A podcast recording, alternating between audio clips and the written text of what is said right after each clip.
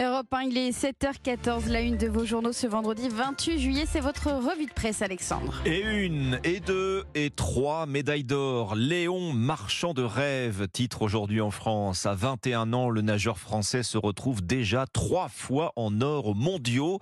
La France a un incroyable talent. Il a tout pour être la star des Jeux de Paris. Il se prépare en tout cas pour les éclabousser. Alors, toujours avec le sourire, hein, ce sourire de Léon Marchand, nouveau prodige de la natation française à la une du Figaro, euh, qui se penche aussi ce matin, euh, le Figaro, sur le chaos au Niger. Troisième coup d'État militaire dans la région depuis 2020.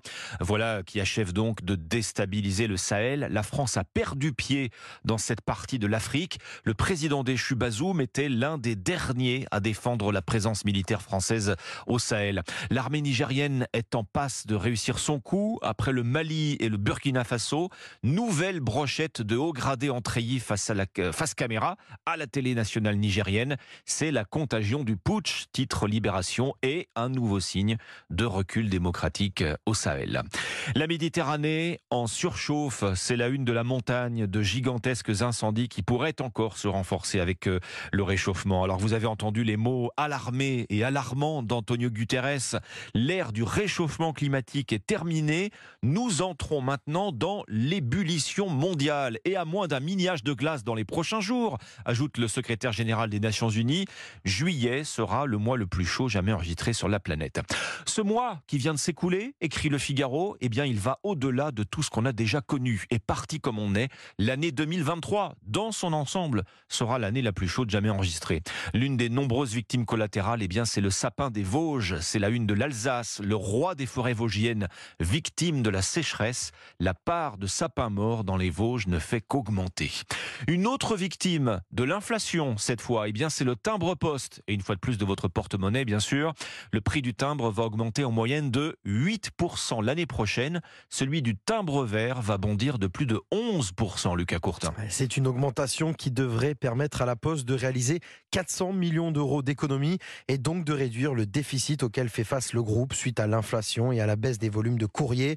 Pour réaliser ces économies, plusieurs services sont concernés par cette hausse, dont le prix des timbres qui devrait connaître une augmentation de 8,3% en moyenne à partir du 1er janvier 2024.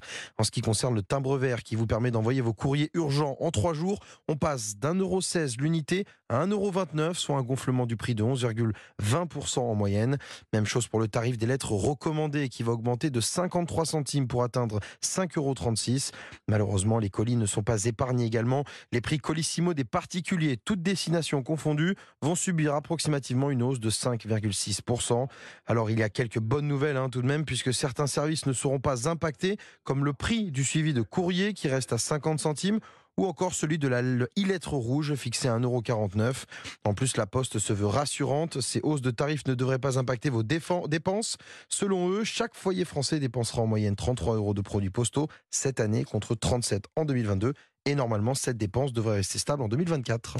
Le journal L'Opinion est dans la Lune ce matin. La Lune, nouvelle guerre de l'espace. Les tensions internationales sur Terre s'étendent désormais à notre satellite naturel. L'occupation de la Lune devient une priorité pour les grandes puissances. C'est Bill Nelson, le grand patron de la NASA, qui le dit. Nous sommes dans une course à l'espace. Nous devons veiller à ce que les Chinois ne se rendent pas sur la Lune sous couvert de recherche scientifique, car il n'est pas exclu qu'ils disent ne vous en mêlez pas, nous sommes chez nous, c'est notre Qu'est-ce qu'on était bien avant quand même, quand on était dans la Lune?